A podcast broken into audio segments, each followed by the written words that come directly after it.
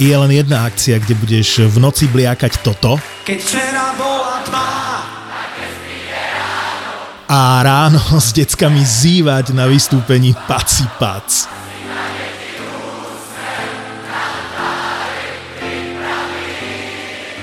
Neviem ako ty, ale my leto štartujeme 9. júna na Donovaloch. ZAPO oslavuje 4. narodeniny a rozhodli sme sa, že pivečko a prosečko si s vami dáme na Follow Festivale na Donovaloch.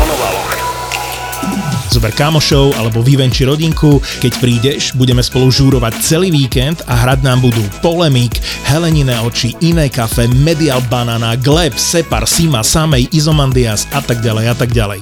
Vidíme sa počas dňa v Zapozóne a večer pod hlavným stageom alebo na jednom z 8 party pointov. Piatok 9. jún a sobota 10. jún to je premiérový Follow Festival. Follow Festival. Čakáme ťa na Donovaloch. Vstupenky ešte zoženieš na followfestival.sk. Tak, Martin, začni. Ty si spomínal, že teraz hráš nejaké japonské hororové hry. Hrám, ale tak to sú také dvojbitové.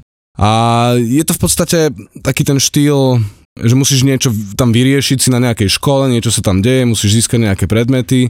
Je to taká ťahovka trocha aj. A sem tam sú tam potom dosť hnusné vizuály v podstate. Také tie typické japonské.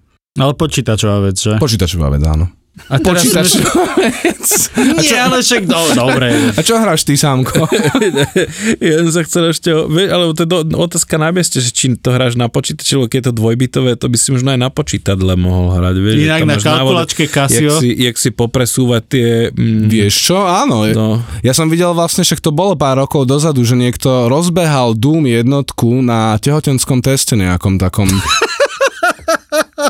Myslím, že to bol tehotenský test, alebo teplomer elektrický, jedno z toho niečo. Okay. To som nevidel. Videl som na smart hodinkách, tuším, alebo tak, že toto sa... Robia sa veci, áno. Otázka znie, že prečo? Ale to je podľa mňa už čisto o tom challenge. To je čisto ten challenge. No, akože nevadí, že to zle vyzerá, hlavne, že to zle hrá. No. Ale tak náhodou na kalkulačke hororová hra môže byť zábava. No dáš 2+2 a vyjde ti 5 a normálne pustíš oné. Že tu už nikto nič negarantuje.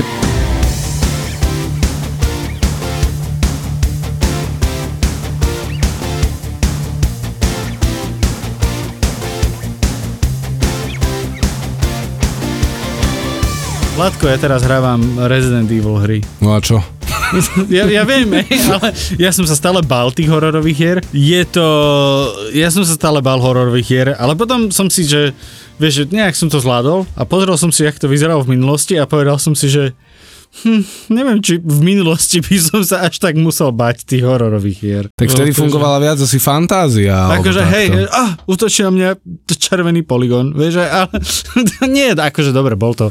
Snažili sa, robili všetko, čo mohli v danej technickej vybavenosti. Tak s danými možnosťami, áno. A tak tam viac fungovala asi tá fantázia, by som povedal.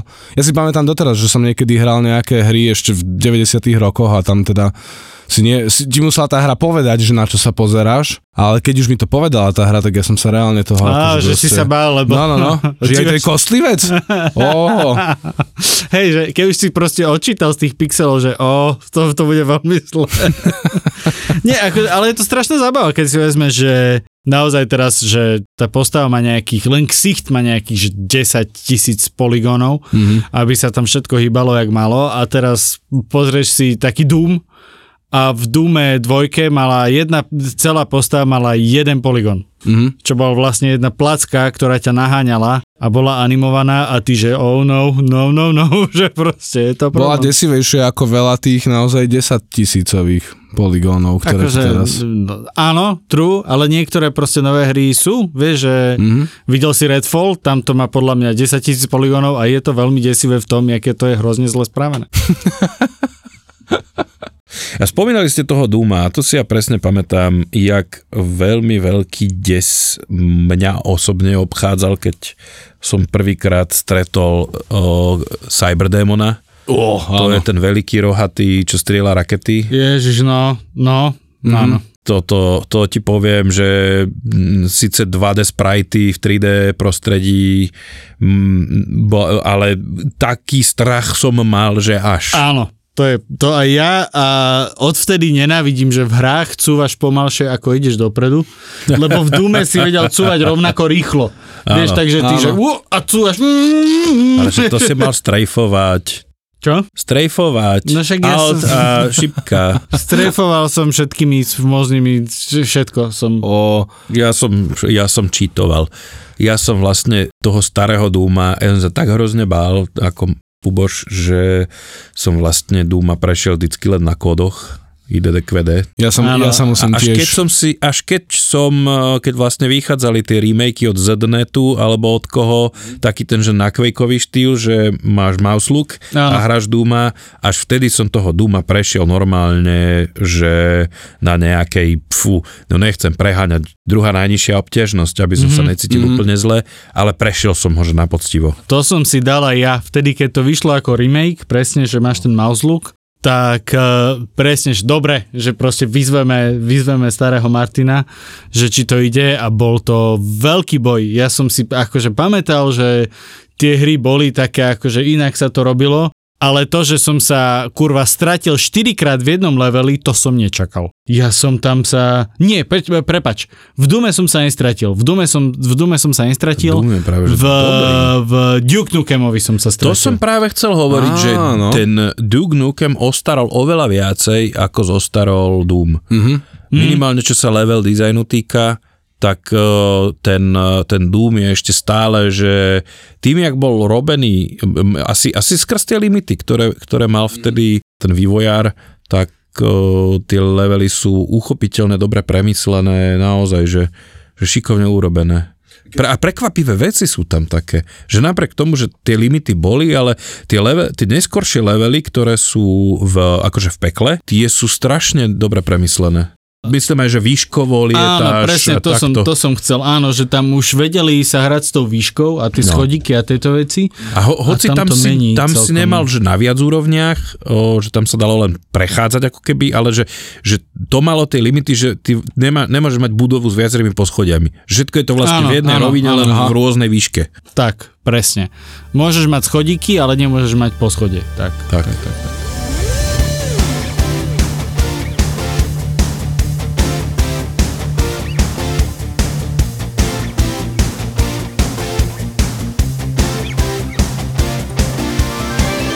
Teda vráťme sa k tomu desivému. Ja som vlastne ten Resident Evil nikdy nehral, lebo to bolo najprv na konzolách a ja som bol PCčkar a teraz už mi to ani nejak tak nepríde. Viem o tom, že to jestvuje, aj som videl nejaké memečka z toho trebárs. Bolo to teraz v Resident Evil, že taká desivá pani z viktoriánskej éry, že ju niekto bije plácačko po zadku. Áno. To bola z nejakého dôvodu sa z nej stal takým taká milvka proste pre všetkých hráčov. Ale ja akože nerozumiem celkom, že prečo, lebo ja som nenabral som odvahu na to, aby som to hral, tú sedmičku, ale videl som gameplay ako správny posera. Ale... Nebo, ja som si to zahral za teba. Ale hral si sedmičku? Jo. Fakt? Áno. Normálne, a to si nevyžmykal kocúra pri tom, lebo ja som... Nebolo to až také desivé. Keď už máš za sebou nejaké hororové hry, a podotýkam, že som to nehral ani s priateľkou, jak ty hrávaš tie hororové hry. Inak to je pravda. Ja keď hrávam hororové hry, Aťka musí byť vedľa mňa na gauči. Ako náhle ona odíde, ja to pauznem a nechám tak, lebo ja sa bojím, ja mám z toho stres. Ja ťa nemôžem súdiť, lebo ja napríklad taký Dead Space ma strašne lákal, ale pozrel som si iba gameplaye, lebo ja som presne vedel, čo by so mnou robilo to, že tam príde nepriateľ, ktorého ty môžeš iba pracne zamraziť a potom rozflákať alebo čo. A aj to po nejakom čase. Ja preto to nemôžem hrať toho Aliena Isolation. To som ani ja nedohral, jo. Lebo tam ten moment bezmoci je pre mňa kľúčový v tom, že by som si tú hru neužil a že by ma to mátalo. Lebo trebárs aj Half-Life 2 má, že bona fide hororové momenty. Nech už bona fide znamená čokoľvek, mi to napadlo. Ale chvíľu mi to trvalo, bonafide, áno, akože rozumiem. To je z latinčiny, nie je bonfide. Ale ja to poznám v angličtine, prepáč. Aj to musel povedať niekto, kto neveril, že to je po latinsky. Ja, bonfide, jasne. Dobre, okej. Okay. Zrazu bonifácne hororové momenty. Hlavne, že pri tome nesúdiš, ale pri tomto. No bo jedno je ľudské a druhé sedlácké. Oh, to je krásne, to je krásne. To bol zásah priamo medzi moje traky. Spredu či dozadu? Boli tam naozaj že rídze hororové momenty v Half-Life 2, ale vždycky sa dali vyriešiť brokovnicou. A to mne prišlo akože, to je fair deal, že áno, vystraš ma, ale v podstate ten nepriateľ sa dá sundať pár dobre mierenými ranami a zabí ma raz, druhý raz, už sa ti to nepodarí a tak ďalej. Ale sa mi páči, že dobre mierenými ranami, preto si zobral brokovnicu, ktorá má vždycky v hrách najväčší rozptyl, že keď nevieš mieriť, zober brokovnicu, bude to v pohode, dačo trafíme. Ale brokovnica má ten power, tú silu v sebe, väčšiu ako hocičo iné. Stopping power, to je tiež po latinsky inak. Brokovnica, pretože nevidí si ťa niečo v diaľke. Vidíš si to niečo zblízka. Áno, keď sa túli, hej. A áno, máš tam aj ten Colt, ale tá brokovnica predsa len má taký lepší. Ten pocit je rewarding. Áno. Už pre mňa asi lepšie bolo iba, jak sme spomínali Doom, tak tamto BFGčko, či jak sa to volalo? Big Fucking Gun, áno. Tak áno, to bolo ešte také, že všetko proste pomrelo na okolí. OK, ale brokovnica ešte má aj ten taký ten čik-čik efekt, jak ja to nazývam. Áno, čik-čik efekt, ale inak v Doome bola brokovnica veľmi pamätná, lebo tam bola čik-čik brokovnica najprv. Áno, to bolo v jednotke. Ale potom si mal tú dvojhlavňovku. Aj v dvojke si mohol mať. V dvojke bola tá Remingtonka, taká klasická. Áno, mohol si mať aj čik-čik. Tá bola čik-čik, najprv si mal čik-čik, to bolo, tak. Tu si získal v druhom leveli. Áno. A keď si vedel aj v prvom leveli, že kde máš hľadaciu myšku. Áno, tam to bolo tak schované. Prvý level bol fantastický, to si roky prichádzal na to, že ešte toto sa dá otvoriť. Áno. A v treťom leveli, a ja normálne, že presne viem kde, hore sú tam takí tí brokovničiari, plešatí. Áno, s tými čírami, že? S čírami sú takí tí len z gumipuškov, že piu. Máš toho so zelenými hlasmi zombika a potom máš toho so shotgunom. Aha, áno, a doteraz som nevedel, že to sú zombici. Ten ti dáva normálne tú čik-čik a potom tam máš tú super shotgun, čo je vlastne dvojkomorová. To bolo to, čo vyzeralo jak taký kanál, že tam tie súdy a tá zelená voda. Áno, tak, si to dobre pamätáš. On je člentejší tento level, naozaj, že hrozne dobre vymyslený, pestrý a túto to je tak akože by the way, tu máš brokovnicu. Hej. To si spomínam na ten level, že motáš sa po kanáloch a na konci, aby si vyhral level, stlačíš geberit. Dobre. Tam boli tlačítka stále, na stene tlačítko. Stlačíš geberit. A to je, že stále stlačíš geberit na konci levelu. Áno, jasné. Áno. No, potom boli aj také páky a potom tuším aj lepky. Áno, tie lepky, tá prvá epizóda je geberit. Ja inak sa chcem spýtať ešte takto trocha off topic, ale týka sa to Doomu, týchto starých, že... Lebo ja som sa toho bál, ale mám pocit, že niektorí ľudia sa báli viac, lebo vy ste to hráli so zvukom alebo bez? Ja som to hral prvýkrát v otcovej robote a tam som nemohol hrať so zvukom, lebo to bolo v robote. Ale viete si predstaviť, čo za rozkoš bola, že môj tatino robil vo firme, ktorá montovala desktopy?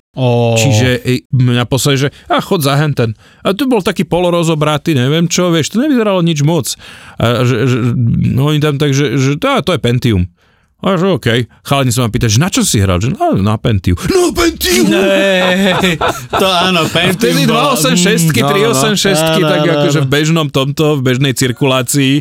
No, že doma som nemal nič, ale chodil som k tatinovi na počítač do roboty. Ešte Celeron existoval nejaký, ale Pentium bolo... Celeron je taká tá demo, taký ten menej výkonný... Áno.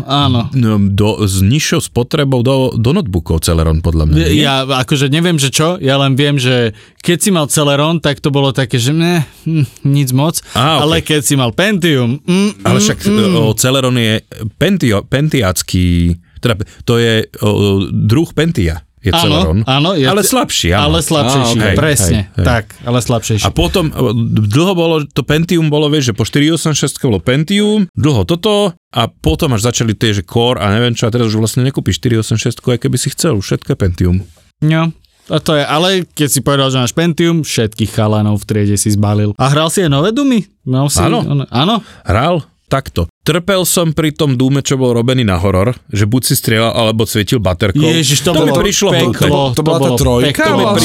To bola trojka. Áno, technicky. Ale potom urobili taký ten arenový štýl toho Dooma a to malo aj nejaký príbeh a tak nanovo vymysleli toho Doomgaja, že to je vlastne nejaký prebudený Demon Slayer a zrazu to takým zvláštnym spôsobom dávalo zmysel. Tie príšery, čo si tak poznal a mal rád, tak tie tam boli všetky naspäť, ale vymyslené na novo spôsobom, ktorý mne nijako neprekážal. Mm-hmm. A navyše tá akcia bola divoká ako v Quakeovi, že si lietal po tej aréne a že kým si sa hýbal, vtedy si vlastne prežil. Hej. A jedinou výnimkou, a urobili tam tú výnimku, dali tam tú útočnú pušku, čo si vedel mať snajperku, čo je, že obrovská zhovadilosť, že v Doomovi je snajperka, ale strašne sa mi to ľúbilo, že to tam dali, keby náhodou si chcel aj takto zahrať. Hej. A ešte si tam mal navyše také tie challenge, že vy splníš nejakú že vedľajšiu misiu alebo čo a dostaneš za to nejaké vylepšenie. A zrazu máš double jump a zrazu máš hentoto, neviem čo. A tie posledné levely dohrávaš jak jedna šmuha po celej mape, za ktorou ostávajú explózie a nebojíš sa nikého a ničeho, lebo proste ty si tam ten najväčší král, lebo proste za tebou je smrť. A ešte nebodaj, že koľko mám paliva v tej motorovej píle, ešte volá, čo mám, to si nechávam na tohto. A tam taký ten, čo veľa behá a čo ho je problém trafiť, lebo keď ten protivník je veľký, ťažký, neviem čo, páli po tebe z hocičoho, to je v pohode, tomu ujdeš, ale potom je tam taký ten, čo hrá podobnú hru, jak ty. Taký ten... Lebo tam taký ohnivý, čo sa teleportoval. Tak, ten ohnivý, čo sa teleportoval, na toho som si šanoval vždycky tú motorovú pílu a toho tam tak velice uspukovým spôsobom nakrájalo na 3 kusy. A dobre bolo. Ten Doom nový naozaj akože klobúk dole, že sa niečo tak legendárne dá vymysleť na novo, takže ja staromilec proste ale som že sa... Citlivo. Som bol, poď. Áno, že proste zoberieš starú vec, citlivo ju dáš do nového tisícročia tak. A funguje. To je, to je paráda.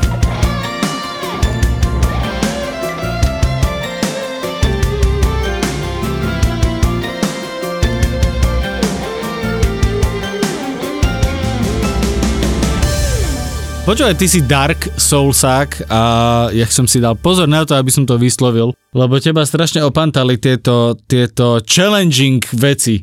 Ja to napríklad nehrám, lebo ja som taký, že ja po robote nechcem 50-krát zomrieť, kým prídem na to, že jak sa dostanem do ďalšieho levelu. Ja preto to zase nehrávam stratégie, lebo mne to príde jak hrozná robota, že musím mysleť na to, že čo robia henty, čo robia tamtí, musím poslať hentam, musím vyrábať toto, hentých poslať, kopať hento a to mi príde, že ja akože manažerská robota. A ešte vlastne do toho manažovať, no. Možno preto vymreli tak trocha. Počuj, ale ty Dark Souls máš čas? Čiže to je akože strašne to žere. Vieš čo, Dark Souls, odkedy to ako tak viem hrať, tak ja viem to si zahrať, že hodinku. A odložím úplne, že bez toho, lebo viem, čo ide ďalej. Mm-hmm. Ja mám nasekaných, že príšerné množstvo hodín v jednotke aj trojke. No daj, a to len nedám to ešte, niekto bude počúvať a bude si o mňa myslieť, že nič iné nerobím. Nie, však to daj, ja len potom poviem, že koľko máš detí doma a ty daj predtým hodiny. Práve preto. Minule nám tu typkovia z mozgovej atletiky hovorili, aký čas mali na Vovku. Ježiš, to bolo drsné. Dobre, však povedzme si to takto, ak by som každý deň hral 1 hodinu denne po tom, čo mi deti zaspia, celý rok... tak sa dostaneme na ten čas, čo mám v Dark Souls 3. Pekné. Ja som včera posledného dal na nejakých 207. To ma nebavilo až tak. No ale ja som to za tých 207 už prešiel, ešte tam už som nemal veľmi. No veď práve, ja tam mám oveľa menej. Ja som toho večera dal pomerne celkom rýchle. Ale bavil ma veľmi, kým som hral, ale nemám pocit, že by som to chcel hrať znova. A to je ten zázrak toho Dark Soulsu, že napriek tomu, že ty vieš presne, kde ktorý predmet nájdeš, kde ktorý nepriateľ je a ako bojuje, tak ťa láka to hrať znova, práve preto, že toto vieš, len ty budeš iný. Lebo ty si zvolíš inú zbraň, ty si zvolíš inú postavu, budeš rozvíjať iné vlastnosti a si zvedavý, jak ti to pôjde voči tým podmienkám, ktoré sú pevne dané a nemenné. A toto pre mňa je relax, lebo nič ma neprekvapí v tom zmysle, že nič na mňa nevyskočí, o čom by som nevedel.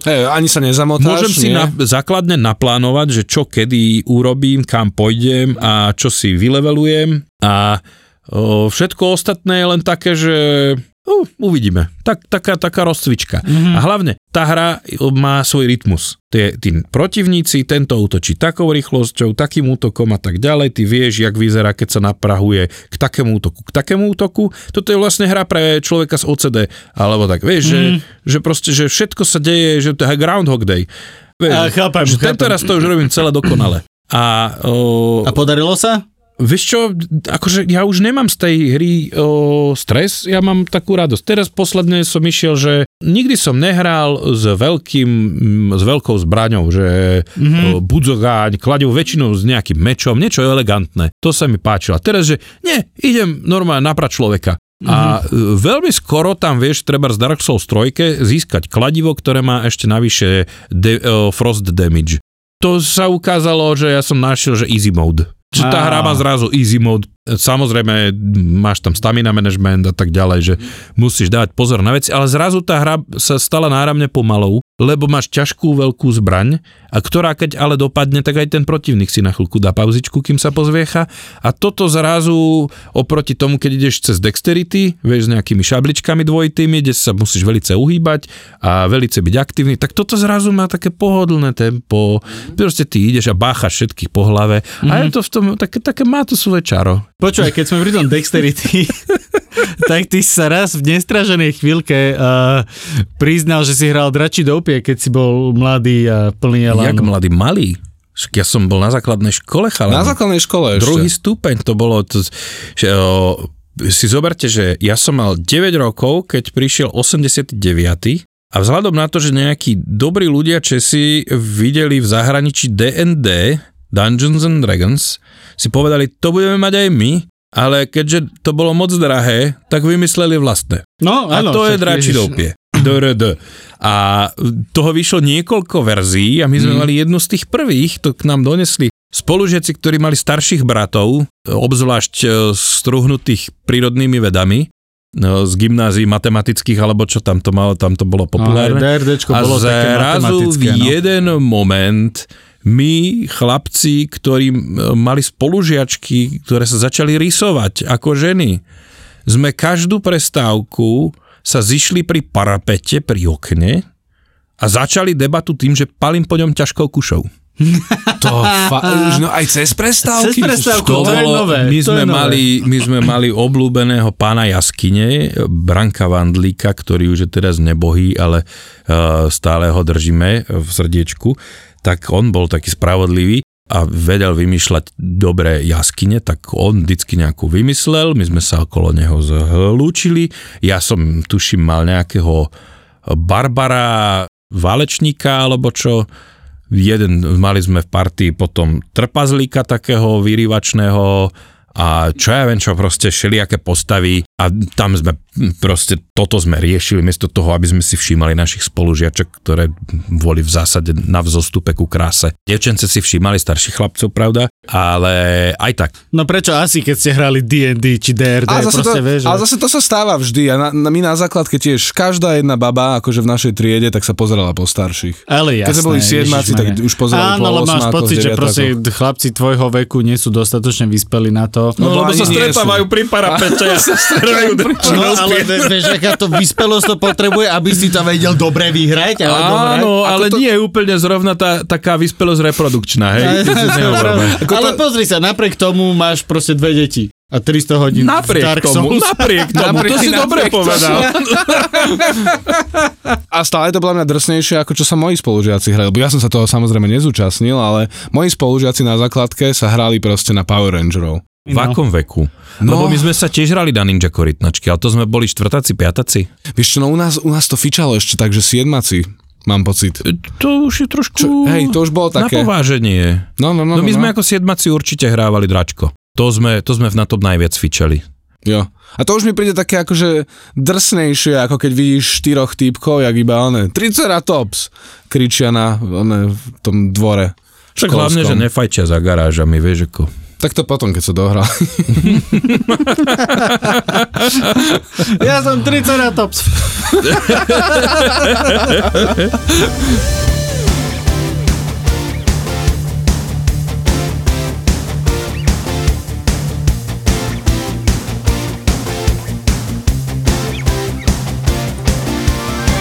Koľko rokov ste mali, keď ste chytili do ruky klávesku alebo ovladač?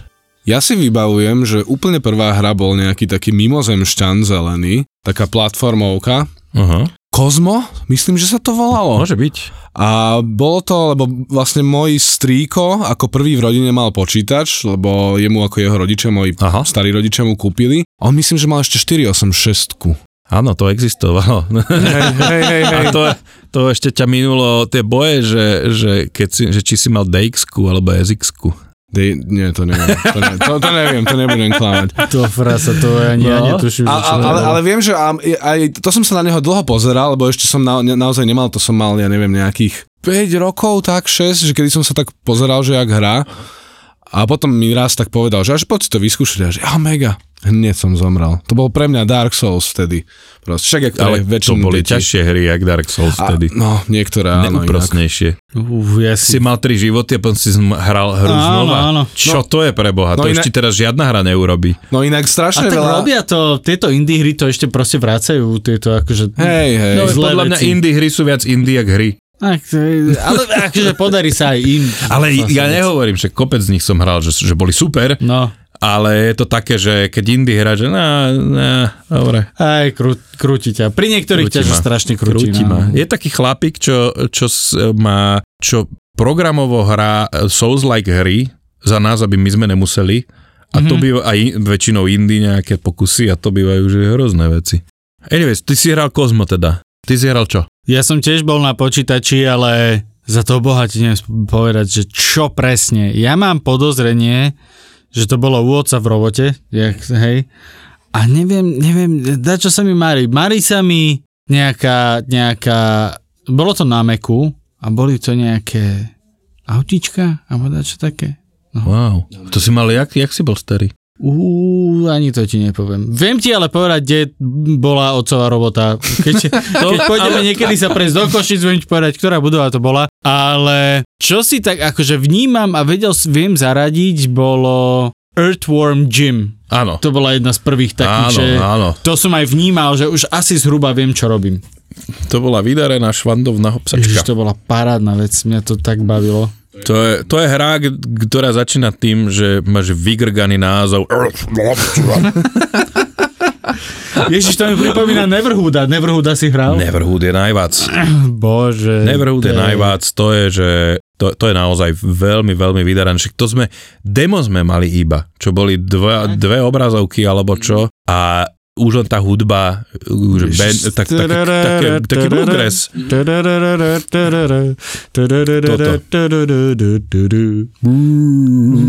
sú tie melódie a zvuky, ktoré sa zapíšu človeku do hlavy. Ježiš, no ale to je... Podnes začneš na niekoho, že habara, habara, bé. A vieš pokračovať, okamžite. Ježiš, to je super. Pre mňa to bolo, tuším, PMDčko. V 80. rokoch už boli súdruhovia v Ostbloku pomerne nervózni z toho, že Amerika, alebo teda západný svet, má istý náskok vo výrobe mikropočítačov. Vtedy sa to volalo mikropočítače. Lebo boli makropočítače. To nebol až taký problém, tie boli. Áno. To boli na dierné štítky a potom na magnetofónové pásky. To malo, že...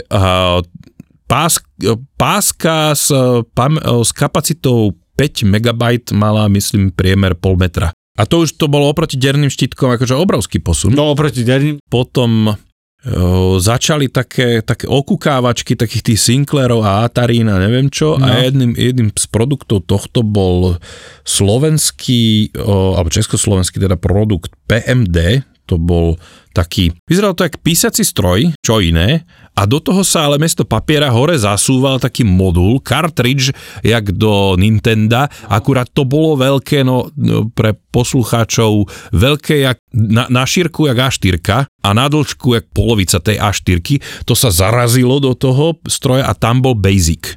Tam bol náhrady programovací jazyk Basic. Mm-hmm. A toto vlastne na tomto, z pások sa do toho nahrávali hry, šlo to len čierno-bielo a tam som hral hru, v ktorej sme jej hovorili Manic Miner, teraz už viem, že je to Manic Miner, ale, ale nijak sme tomu nepovedali inak len Manic Miner. To sa nahrávalo 10 minút, kým to z tej pásky preliezlo do toho počítača. Oh.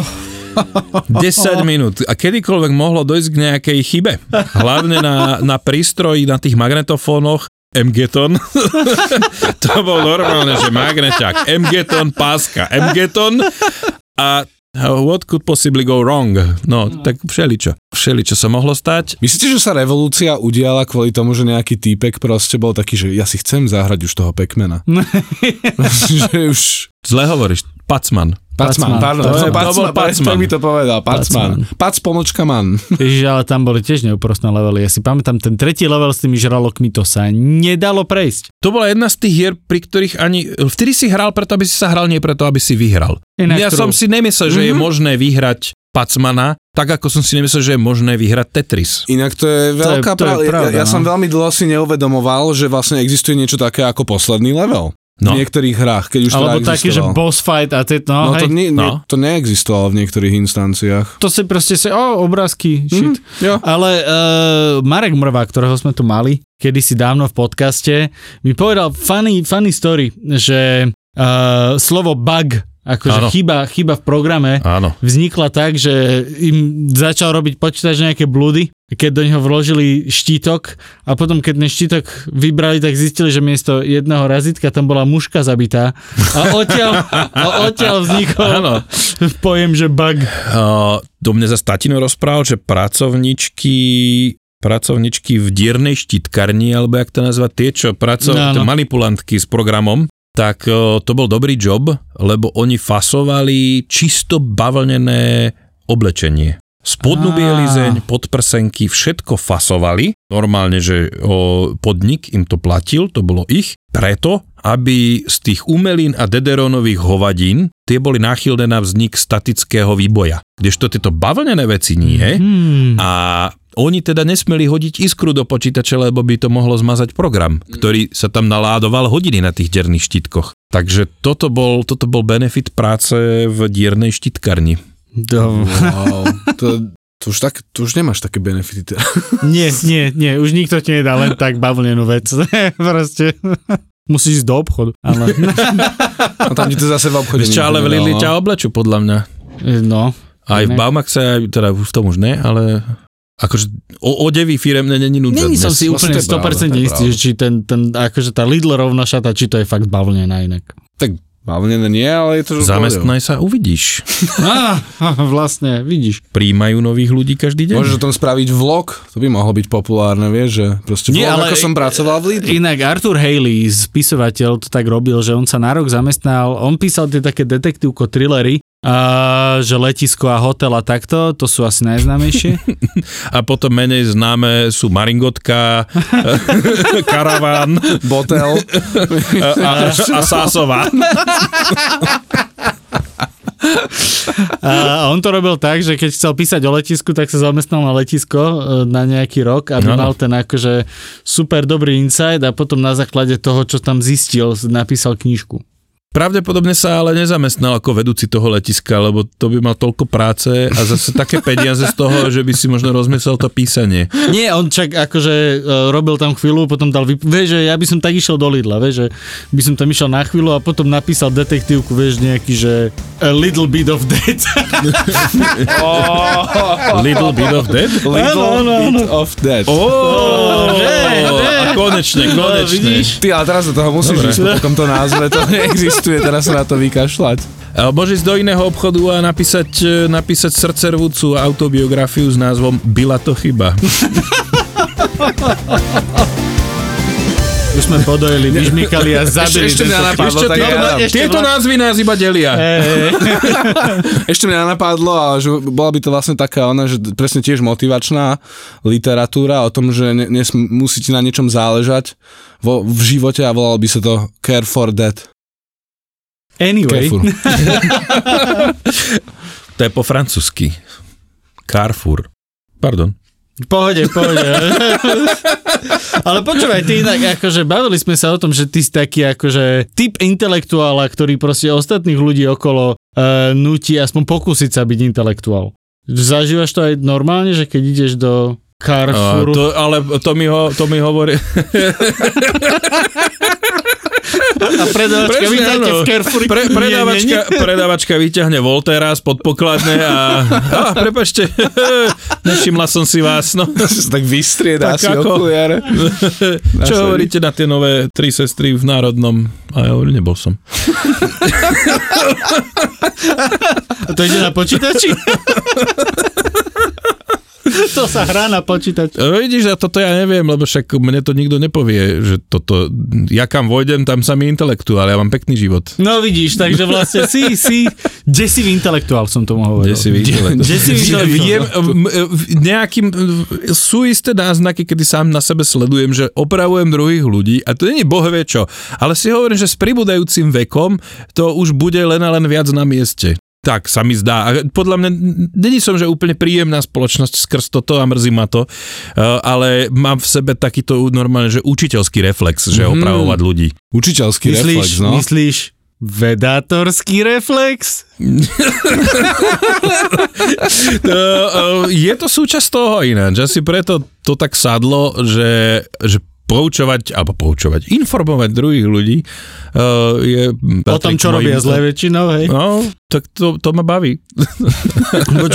Prečo vznikol Vedátor Karol, okrem toho, že dramaturg ťa videl? Dramaturg bol môj dlhoročný kamarát. No, však podľa mňa presne preto vznikol Vedátor Karol.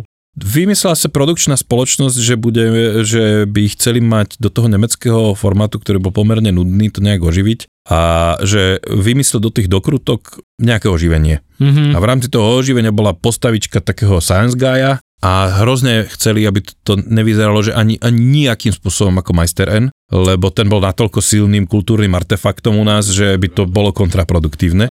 Taká to bola objednávka a teda tento môj kamarát ma dal, že skúsme hen toho.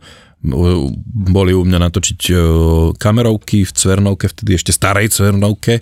U kamaráta v dielni som to Cvernovka 1 nahrával a nejak to sadlo si to celé a odtedy som to robil. A sme nahrali vyše 200 dielov toho, čo je že strašne pekné číslo. Ty si bol 200 krát Vedátor Karol. 400. Lebo tam boli dvoje, že? Dve dokrutky na diel. Vidíš, ja som to nepozeral, preto Ježiš, jak sa to volalo? Dobre vedieť, preto neviem dobre.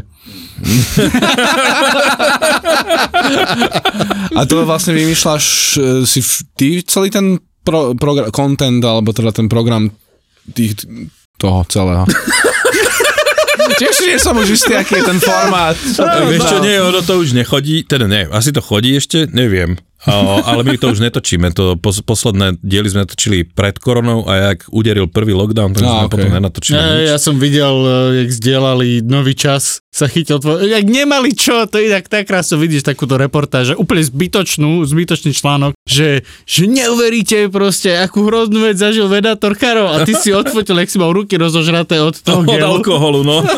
A oni, že aká bolestná skúsenosť Vedátora Karola. Ježiš, to si niekto, ty si mi to poslal, alebo ja si hovoril, že teda fakt to musí byť uhorečka, že nikto nechodí von, tak aj mierne orašplované ruky z umývania sú zaujímavé. Ja som si pripadal, jak Lady Macbethová, vieš, jak si umýva ruky, tak... Vidíš, a toto je presne tá intelektuálna vec, že on povie, že ale som si pripravil glidný, ak by to... A ty potom, že proste áno, je to odkaz, vygoogliš, normálne ideš, pozrieš tie šuflíky a teraz, že pozrieš sa, že a máš to tam, že áno, že toto by si mal poznať, ale nepamätáš si, tak to odložíš na svojho toho šuflíka, vrátiš sa do konverzácie, že á, jasné, lejdi, nech sme to... Viem presne, čo myslíš.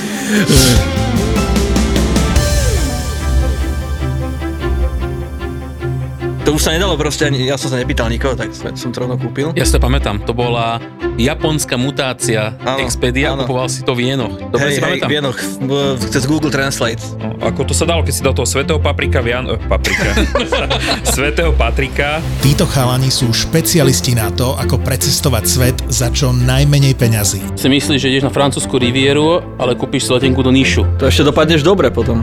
Jasné, lacnejšie, čiže v podstate ušetril. No a teraz ti prezradia ich tipy, triky, heky a vychytávky, ako sa aj ty môžeš dostať k oveľa lacnejším letenkám a buknúť si ubytko na druhom konci sveta mega výhodné. Napríklad ja sa úspešne vyhýbam Airbnb, už dlhodobo ešte nikdy som cez to nebýval. Ani ja som raz tomu dal šancu, v Tokiu, keď som išiel a mi to zrušilo, tak som si povedal, že dovidenia.